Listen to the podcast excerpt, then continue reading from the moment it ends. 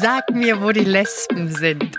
Das wollte ich eigentlich dich fragen, weil im Vergleich zur schwulen Community seid ihr gefühlt in der Öffentlichkeit deutlich weniger sichtbar, egal ob jetzt auf der Straße oder in den Medien.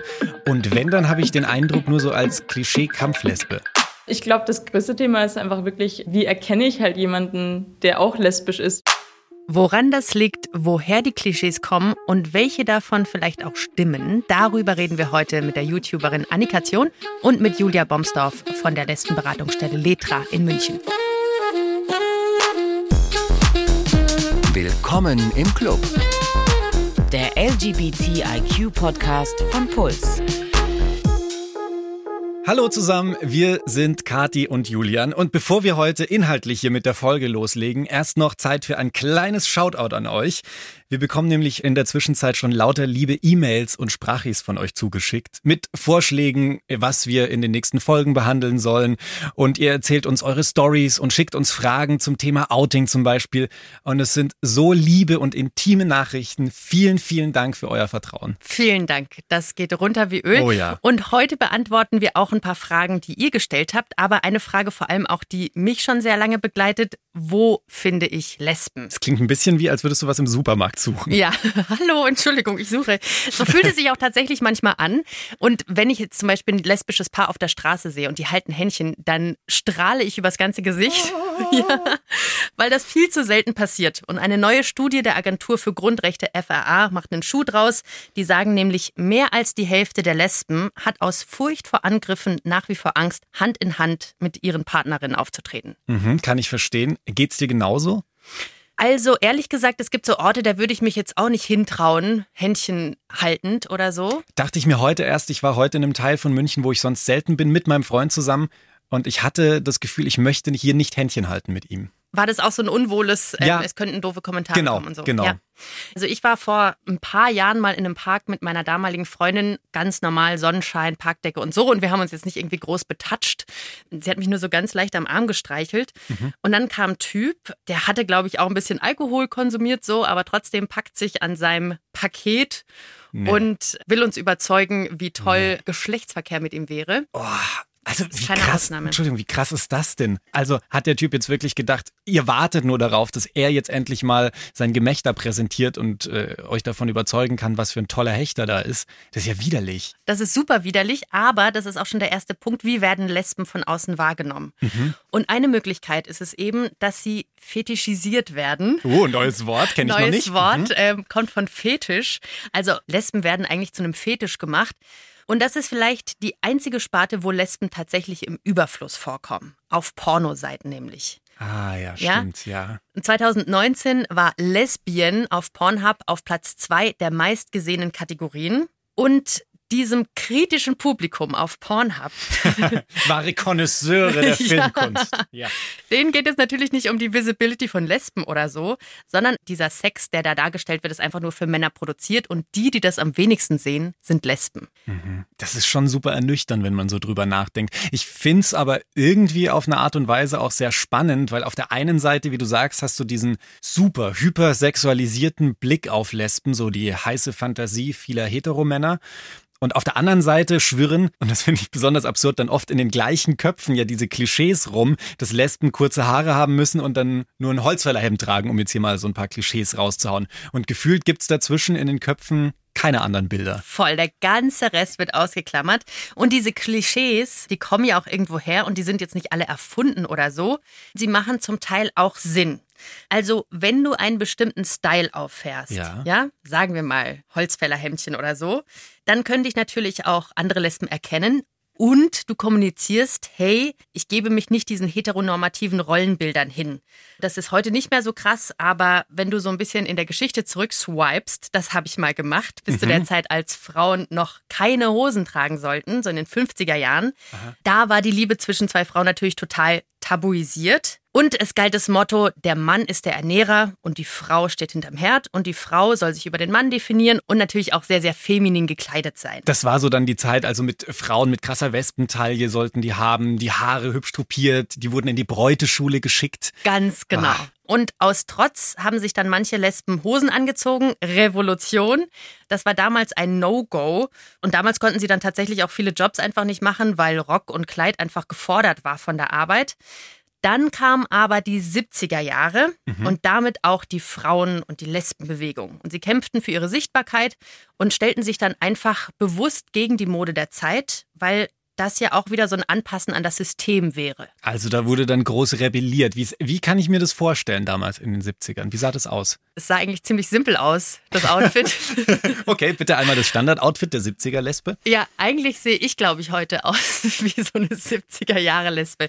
Einfach nur ein ganz normales T-Shirt oder ein Holzfällerhemd oder so. Also ich muss Und- jetzt mal kurz dazwischen grätschen. Kathi hat ähm, so eine Bluse ohne, ohne wie, wie nennt man das, ohne Knöpfe an. Hier sind ein paar Knöpfe oben. Ah, an der Seite oben. Sieht ein bisschen aus wie so ein Matrosenhemd, würde ich sagen. Ja, auch ein Matrosenhemd hätte gut in die 70er Jahre gepasst. Ja, das stimmt. Also sehr, sehr simpel. Jeans, T-Shirt. Hier Sandalen habe ich heute auch an. Es gibt auch den Ausdruck der Birkenstock-Lesben. also auch so ein bisschen androgyn. Mhm. So damit andere Lesben checken, hey, die fischt auch in meinem Gewässer. Ganz genau. Ist ja was, was es, muss ich jetzt mal äh, sagen, in der schwulen Community durchaus auch gibt. Also da gibt's ja auch so diese optischen Klischees, so diese festgelegten Klischees, zum Beispiel der behaarte, muskulöse Bär heißt er dann oder der komplett bartfreie, immer jung aussehende und topgestylte Twink, so in die Richtung. Ich frage mich, du hast jetzt gerade schon ein Klischee aus den 70ern erzählt, gibt's solche Kategorien auch heute noch bei Lesben? Die gibt's auch heute noch. Ich glaube, dass ihr da so ein bisschen mehr dahinter seid mit euren Kategorien. Also Äh, Bei uns dieser- gibt's hunderte. Ich blick selber nicht mehr durch. Das ist irre. Können wir mal eine eigene Folge zu machen. Voll gerne. Bei uns ist es so, die Kategorie mit den meisten Klischees, das ist die Butch-Lesbe. Du kennst vielleicht von Orange is the New Black Big Boo oder Hella von Sinnen. Ah, Lass mich überlegen. Kurze Haare würde ich sagen auf jeden Fall. So kurze Haare, vielleicht gegelt auch die Haare. zurückgegelt und die Message dahinter ist eigentlich so ein bisschen dem System zu trotzen auch. So richtig männlich und wir haben die Hosen an so. Verstehe. So würde ich eine Butch beschreiben. Und dann gibt es noch die Öko-Lesbe. Wie sieht die aus? Wahrscheinlich. Nachdem du das jetzt schon so beschrieben hast, vielleicht so wie du heute. nee, also es klingt so ein Vielen bisschen, Dank. als, als würden die Birkenstockschuhe eine wichtige Rolle spielen. Ja, was du jetzt nicht sehen kannst, ist, dass ich meine Achseln rasiert habe heute. Ah. Da würde ich sagen, Ökolesben stehen jetzt schon sehr auf Naturbehaarung sozusagen. Und dann gibt es noch, die würde ich jetzt mal persönlich als Justin Bieber-Lesben beschreiben.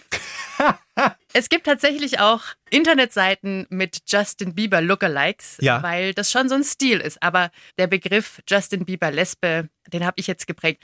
Du kannst dir vorstellen, wie die dann aussehen. Das heißt auch so eine Topfrisur, so wie Justin Bieber, als er Baby gesungen hat oder so, oder? Richtig, jetzt nicht der aktuelle Justin Bieber. Ja, ja. Also ganz ehrlich, selbst wenn du den Begriff gerade eben erst erfunden hast, kann ich sehr gut nachvollziehen, weil wenn ich Kontakt mit Lesben hatte auf dem Land, wo ich groß geworden bin, so mit 15, 16, dann waren das, glaube ich, immer Justin Bieber Lesben. Die sahen nämlich sehr in die Richtung aus. Ja. Wird mir jetzt klar. Ja, und dann gibt's noch Lesben wie so Emo-Lesben oder Sportlesben, aber ich warne euch, guckt nicht im Internet danach, weil sonst stoßt ihr nur wieder auf diese Pornoseiten wie vorhin angegeben. Und dann gibt es natürlich auch einfach die, die überhaupt nicht auffallen, die sich einfach feminin kleiden. Die heißen dann entweder Femme oder Lipstick Lesbien oder eben Invisible Lesbien, also weil sie ihre sexuelle Orientierung nicht durch ihr Auftreten kommunizieren. Mhm. Wo würdest du dich zuordnen? Wo würdest du mich zuordnen, Julian? Boah, gute Frage. Also jetzt nach der kurzen heutigen Beschreibung hatte ich ja kurz gesagt Ökolesbe, aber du hast mich vom Gegenteil überzeugt. Ich würde sagen, boah, ich tue mich da bei Labels echt schwer. Also ich würde dich schon auch als Femme einschätzen. Du wandelst so zwischen den Welten, würde ich jetzt, glaube ich, mal sagen. Ja, und das ist auch voll okay so. Ja, eben. also, das ist auch voll das Riesenthema in der Lesbenszene, die eigene Sichtbarkeit. Es gibt so Argumente in der Szene, die sagen dann, wenn man sich eben nicht ganz der Sache hingibt und irgendwie nach außen kommuniziert, dass man auf Frauen steht, gehört man dann überhaupt dazu oder nicht? Und das ist schon seit Generationen ein Thema. Was ist mit dieser Sichtbarkeit und was ist mit diesen Femme Invisible Lesbians oder so? Das ist natürlich sehr, sehr wichtig auch für die Community, weil man sich dadurch natürlich zu erkennen gibt oder Klar. eben nicht. Ja, ist eine wichtige Diskussion, glaube ich, die aber genauso auch in der schwulen Community stattfindet. Also ich würde mich jetzt auch nicht als eindeutig gay beschreiben, wenn man mich sieht. Das haben ja auch schon viele gesagt, so, ach, habe ich jetzt nicht gedacht. Und ich finde das auch vollkommen okay so. Also ich möchte halt so rumlaufen, wie ich Lust habe. Und wenn ich aber auch mal einen Tag lang Bock habe, besonders feminin rumzulaufen, dann will ich das auch tun können. Voll. Aber ich glaube auch, das ist so ein Generationending, was wir hier haben. Also sprich, wir zwei sind total privilegiert, können rumlaufen, wie wir wollen. Aber diese Leute in den 70er Jahren, die mussten halt dafür kämpfen, auf die Straße gehen. Und damals war Homosexualität noch illegal, ja.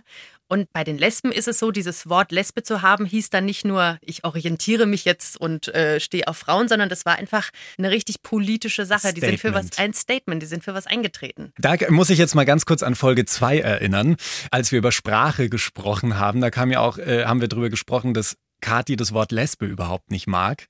Das können viele aus der Generation wahrscheinlich nicht so nachvollziehen, weil für die ist das ein wichtiger Begriff. Total. Darüber habe ich auch nochmal nachgedacht, dass ich dieses Wort eigentlich nicht so sehr benutze.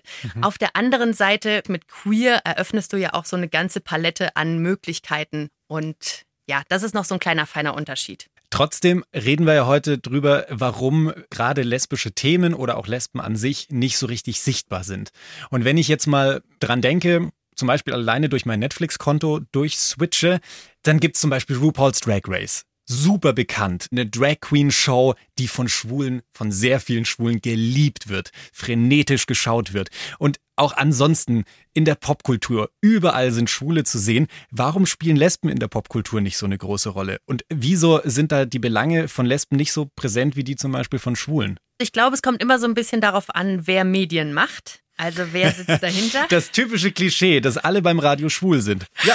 Ja, und ähm, was schon immer so ein Problem ist, ist, dass lesbische Sexualität einfach nicht ernst genommen wird. Und das ist so ein bisschen wie die Sexualität der Frauen generell. Also mhm. es ist auch noch nicht so lange her, dass man gecheckt hat, dass auch Frauen Orgasmus haben können und dass der nicht nur von Männern oh ausgelöst oh werden muss. Ja. Oder dass sie gar keinen Mann dazu brauchen. Ähm, ich will jetzt keine große feministische Grundsatzrede halten, aber es ist natürlich nach wie vor so wie bei Frauen generell so, das Interesse von Frauen hat einen anderen Stellenwert als von Männern. Und jetzt nochmal zum Thema Medien. Kennst du überhaupt eine berühmte Lesbe? Puh, naja gut, also Hella von Sinn, wir haben sie vorhin schon hier gedroppt, den ja. Namen, die fällt mir natürlich sofort ein. Ansonsten würde ich jetzt an Dunja Hayali denken. Okay. Anne Will fällt mir noch ein.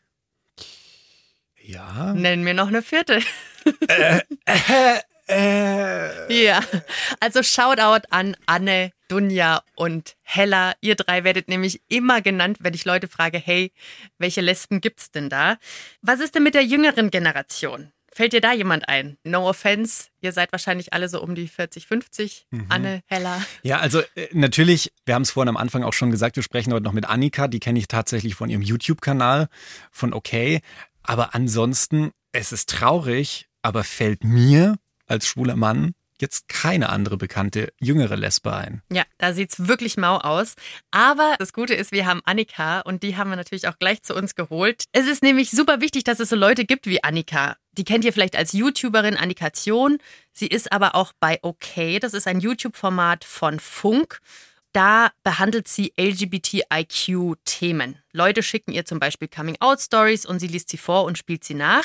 Und das hätte ich mal gerne gehabt bei meinem Outing. Aber Annika war da erst so zehn Jahre alt oder so. Das hätte ich von ihr nicht verlangen können.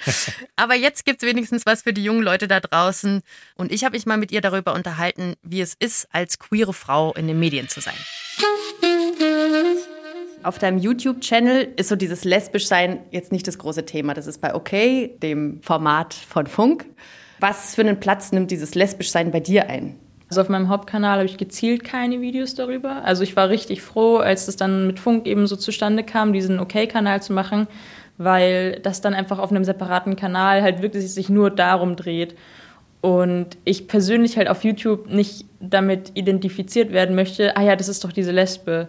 Ich will halt für das bekannt sein auf YouTube, dass ich halt Comedy mache oder halt irgendwie vielleicht auch lustig bin oder einen anderen Wert mit in die Videos bringe, aber nicht einfach nur die Lesbe zu sein.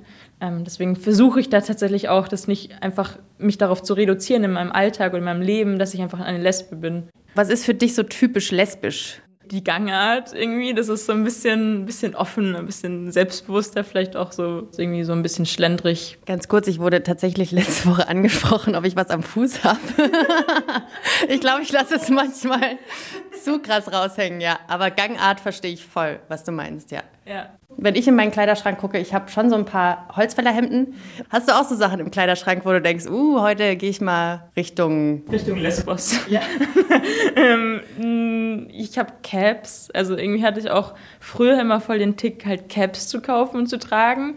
Dann haben sie mir aber irgendwie nie gestanden, außer halt vielleicht so Baseballcaps. Die, da habe ich dann gemerkt, okay, die kann ich tragen. So.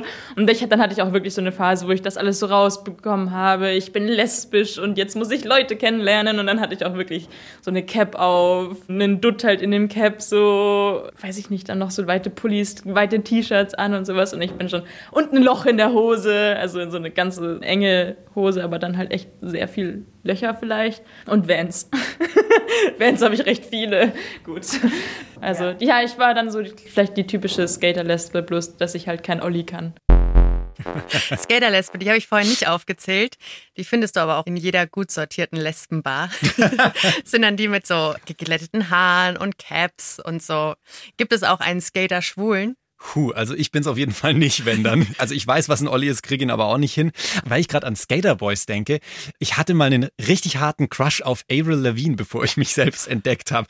War Avril Lavigne auch ein Ding mal in der Lesben-Szene? Voll. Ihren Style kannst du Copy and Paste nehmen. Ich ah. fand die auch mal richtig cute. Krass. Hätten wir uns mal damals kennengelernt, Julian. Ich hatte sogar, mein Vater hat mir ein Plektrum, ein äh, hier, womit man Gitarre spielt, original von Avril Lavigne bestellt und mir so einen kleinen Schrein zusammengebaut oh. mit Avril Lavigne-Fansachen.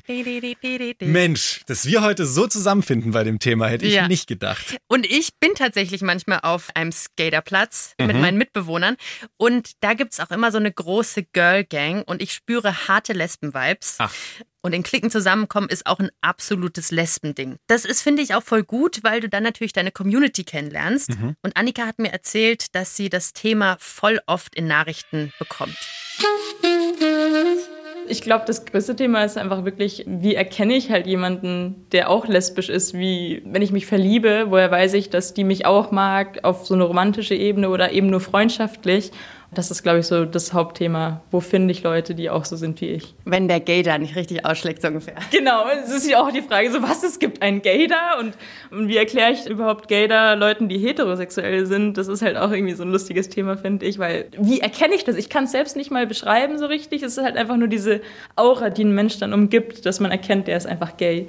Und dann rätselt man halt noch irgendwie drei Wochen lang rum und versucht durch richtig Kleinigkeiten herauszufinden, so, ah, war das jetzt ein Anzeichen? Mag sie mich auch oder nicht? Also Gaydar, nochmal wichtig zurück zu dem Begriff zu kommen, weil den müssen wir vielleicht nochmal erklären für alle, die noch nicht so lange im Club dabei sind. Das ist so ein Talent von queeren Menschen, die, muss man dazu sagen, denken, erkennen zu können, ob eine andere Person auch vom anderen Ufer ist. Also wenn ich zum Beispiel einen anderen Typen sehe und der so an mir vorbeiläuft und ich mir dann denke, ja, ich bin mir sicher, wenn ich dich anspreche, dann könnten wir heute im Bett landen. Auf jeden Fall. Und ich behaupte von mir, mein Gaydar ist hervorragend. Ich behaupte das auch. Und ah. es ist absoluter Wahnsinn, dass wir heute erst über den Gaydar sprechen nach Folge 4. Stimmt. Bei mir ist es so, wenn ich einer Person die Hand gebe, dann gibt es da manchmal so Momente, da guckt man eine Millisekunde zu lange. Ja. Weil man die Person währenddessen schon so ein bisschen auscheckt. Ja. Und wenn das bei einer Frau passiert, weiß ich, cool, die steht auch auf Frauen. Ja, das verstehe ich gut. Ich denke jetzt nur die ganze Zeit drüber nach, wie es wohl war, als ich dir das erste Mal die Hand gegeben habe. habe ich da zu lange geguckt? Vielleicht, weil du beeindruckt warst von meinem Gesicht. Absolut. Aber jetzt nochmal zum Thema Klamotten. Ja. Ich meine, Klamotten machen schon auch Sinn. Du ziehst dir irgendwie ein Holzfällerhemd an und hast dann praktisch natürlich ein Klischee bedient, aber du bist dann auch sichtbar für die Community, wenn dich jemand erkennen will. Ja, ja, und das ist ja jetzt nicht nur in der queeren Szene so. Also nehmen wir mal ein anderes Beispiel her, irgendwie Mettler zum Beispiel. In der Szene war ich auch mal unterwegs. Tatsächlich? Ja, nicht selber als Mettler, aber ich hatte sehr viel mit Mettlern zu tun. Ich war mal als Lichttechniker für Metal-Bands unterwegs. Oh, und äh, alle hatten lange Haare, viele schwarze T-Shirts an, viele schwarze Klamotten. Und schon auf dem Weg zum Gig konnte ich auf dem Weg dorthin schon alle erkennen, die heute Abend auch mit die Band anhören werden, weil alle ähnlich aussahen. Und das ist natürlich super, weil die Leute sich untereinander erkennen. Also so ein Code hat natürlich schon auch einen gewissen Sinn, sowas über so eine Gemeinsamkeit über Klamotte zu kommunizieren, auch wenn natürlich rein hypothetisch ein Mettler auch äh, mintgrüne Mokassins und ein tolles rosa Poloshirt tragen kann. Ja, das kann auch ein Metal-Fan sein und genauso können auch Lesbos invisible sein. Man kann sie nicht erkennen, aber trotzdem brauchst du ja jemanden, egal ob jetzt mit Klischee-Klamotte oder ohne, den du potenziell abchecken kannst und bei dem dein Gator einfach ausschlägt, wenn du sie abgescannt hast. Total. Dafür gibt es tolle Orte, zum Beispiel die Beratungsstelle Letra in München. Und die setzen sich für die Sichtbarkeit der lesbischen Community ein. Da ist auch Julia Bomsdorf und mit der habe ich mich über ihre Arbeit unterhalten. Ihr macht viel Aufklärung für Leute, die vielleicht hetero sind und mal bei einer Podiumsdiskussion mit euch ins Gespräch kommen oder so. Was erreicht dich am meisten so an Trugflüssen über die lesbische Community? Zusammen mit dem SUB, dem Schwulenkommunikationszentrum, haben wir die äh, Fachstelle Fortbildung, wo eben städtische Angestellte zu Fortbildungen zu uns kommen und wirklich so ganz basic-mäßig die Themen Queerness, Homosexualität und ähnliches nahegebracht bekommen und wirklich zu sehen, wie extrem überrascht die Leute sind, dass sowas wie Homophobie überhaupt noch existiert. Einfach weil sie es halt selber nicht so mitbekommen, wird ja schon okay sein. Und dann mal zu hören, Statistiken zu sehen, was für eine Gewalterfahrung eigentlich so gut wie alle haben, wie psychische Erkrankungen unter queeren Jugendlichen um ein sehr, sehr, sehr Vielfaches höher sind als bei Heterosexuellen. Und dann zu sehen, dass sie sich wirklich überhaupt nicht vorstellen können, dass ja sowas soll hier passieren, das, das kann es doch nicht geben. Und dann selber zu wissen, wie oft man schon, äh, wenn man mit seiner Partnerin irgendwie unterwegs war, sich genau überlegen musste, kann ich ihr jetzt irgendwie nahe kommen, kann ich ihre Hand halten oder gehe ich da Gefahr ein, entweder verbal irgendwie mich äh, angehen lassen zu müssen oder eben vielleicht auch körperliche Gewalt zu erfahren. Ihr seid jetzt hier in München im so urbanen Umfeld, ihr seid in der Stadt.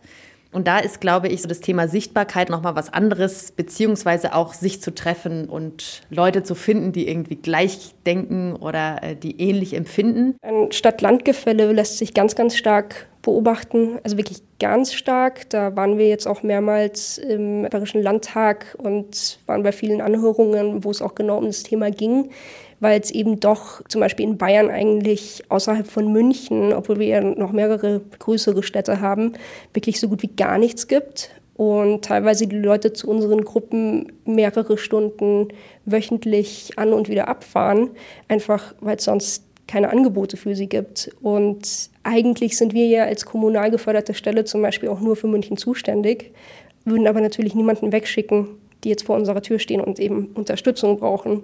Das Internet, finde ich, ist auf jeden Fall da ein großer Segen und war auch für mich, als ich 13, 14 war, meine erste Anlaufstelle und das erste Mal, dass ich gleichgesinnte Leute gefunden habe, weil natürlich wenn man so sein eigenes inneres Coming Out schon recht früh hat, in der fünften, sechsten Klasse, dann ist, auch wenn sich innerhalb der nächsten zehn Jahre der Großteil deiner besten Freunde und Freundinnen plötzlich selber outet, äh, damals bist du dann meistens doch ziemlich alleine.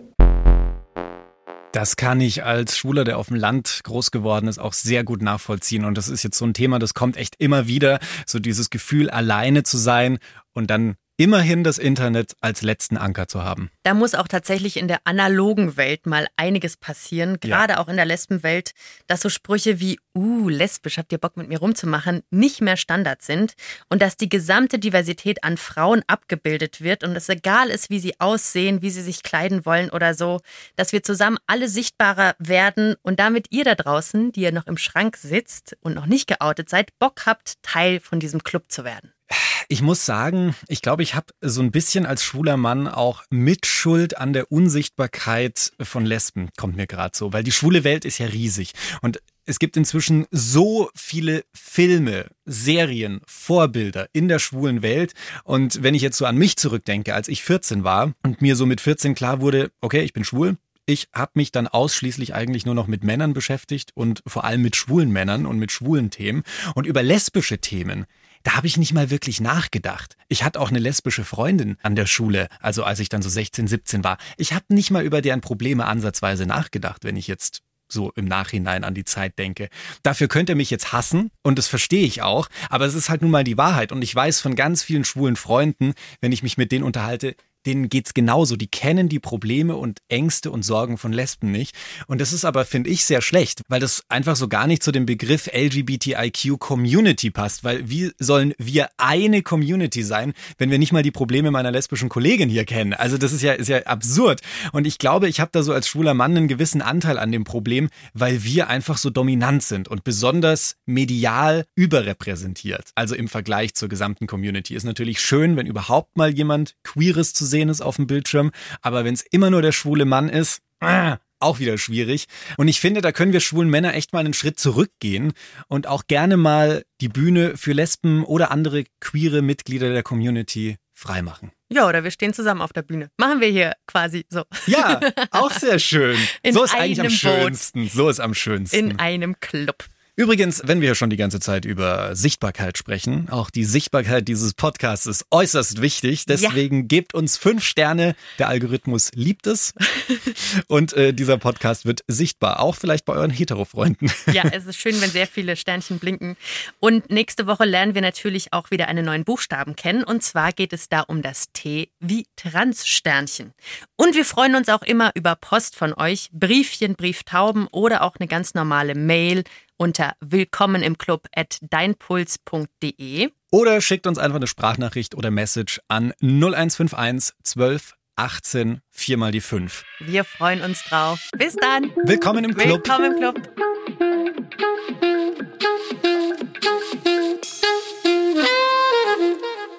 Halt, stopp. Ihr habt gedacht, es ist schon vorbei. Ja, oh nein. Wir haben noch Bonusinhalt für euch, weil ihr bis zum Schluss dran geblieben seid. Ja, ihr habt zu unserer dritten Folge, in der wir über Bisexualität reden, so viele Nachrichten geschickt. Irre. Die Folge scheint euch auf jeden Fall zu beschäftigen.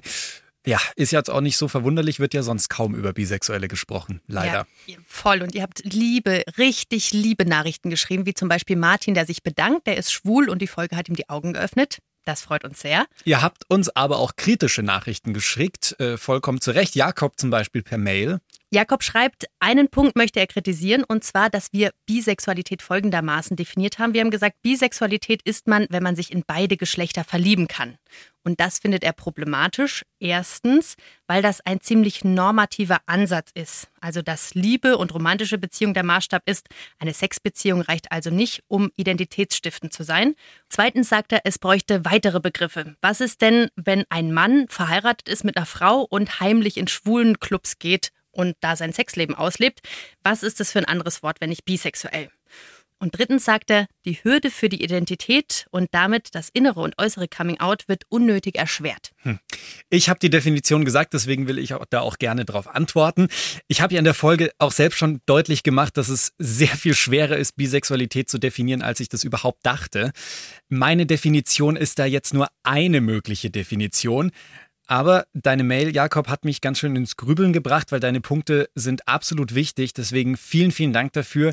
Ich will mich auch gar nicht an einer neuen Definition versuchen, bevor ich wieder irgendwas vergesse. Aber wir fanden es einfach wichtig, dass ihr Jakobs Gedanken auch hört und darüber nachdenken könnt. Diese Definition hat mehrere Leute beschäftigt, nicht nur Jakob. Und dazu haben wir sogar auch eine Sprachnachricht bekommen. Hallo, hier ist Lisa. Ich bin 18 und bisexuell. Ich wollte erstmal sagen, dass ich den Podcast Willkommen im Club sehr cool finde und wollte mich bedanken, dass ihr auf LGBTQ-Plus-Themen aufmerksam macht. Mir ist nur in der letzten Folge aufgefallen, in der es über Bisexuelle geht, dass ihr ähm, gesagt habt, dass Bisexuelle nur auf Männer und Frauen stehen und Pansexuelle nicht ähm, auf das Geschlecht achten, sondern sich einfach in eine Person sozusagen verlieben. Ich definiere es eher so, dass Bisexuelle vielleicht eine Präferenz haben, vielleicht eher mehr auf Frauen stehen als vielleicht auf andere Geschlechter. Und bei Pansexuellen würde ich behaupten, dass es ganz egal ist, dass sie keine Präferenzen haben. Natürlich ist die Sexualität auch was sehr Flüssiges. Es kann sich auch verändern, aber für mich persönlich würde ich jetzt sagen, dass ich bisexuell bin, aber auch auf mehrere Geschlechter stehen kann. Ja, diese Definition bzw. Trennung von Pansexualität und Bisexualität ist echt schwer. Und das haben sich auch noch mehr Leute gewünscht. Dass wir da noch mal so ein bisschen drauf eingehen. Ja, da haben wir gemerkt, da wird auch ganz viel in der Community drüber diskutiert. Wir haben da online eine Beschreibung gefunden, die wir jetzt soweit ganz gut fanden. Demnach bedeutet pansexuell eine sexuelle bzw. amoröse Orientierung, die sich auf Menschen aller Geschlechter richtet bzw. andere Merkmale als das Geschlecht des Gegenübers sind dafür entscheidend, dass man sich anziehend findet. Die Abgrenzung von Bisexualität ist aber fließend und wird, ja, quasi selbst definiert. Und das ist eine ganz große Begriffsdiskussion. Manche Menschen bevorzugen lieber den Begriff Pan, weil er einfach übergreifend meint, während sich das Wort Bi halt einfach auf zwei bezieht. Andere finden bisexuell wieder ganz passend, so wie es Lisa in der Sprachnachricht erklärt. Das ist halt einfach nicht so ganz einfach. Wir merken uns, manchmal ist alles gar nicht so eindeutig. Schickt uns in Zukunft bitte auch unbedingt eure Meinungen, eure Nachrichten und so. Wir freuen uns darauf. Und jetzt ist diese Folge auch tatsächlich wirklich vorbei. Wir halten unseren Mund. Puls.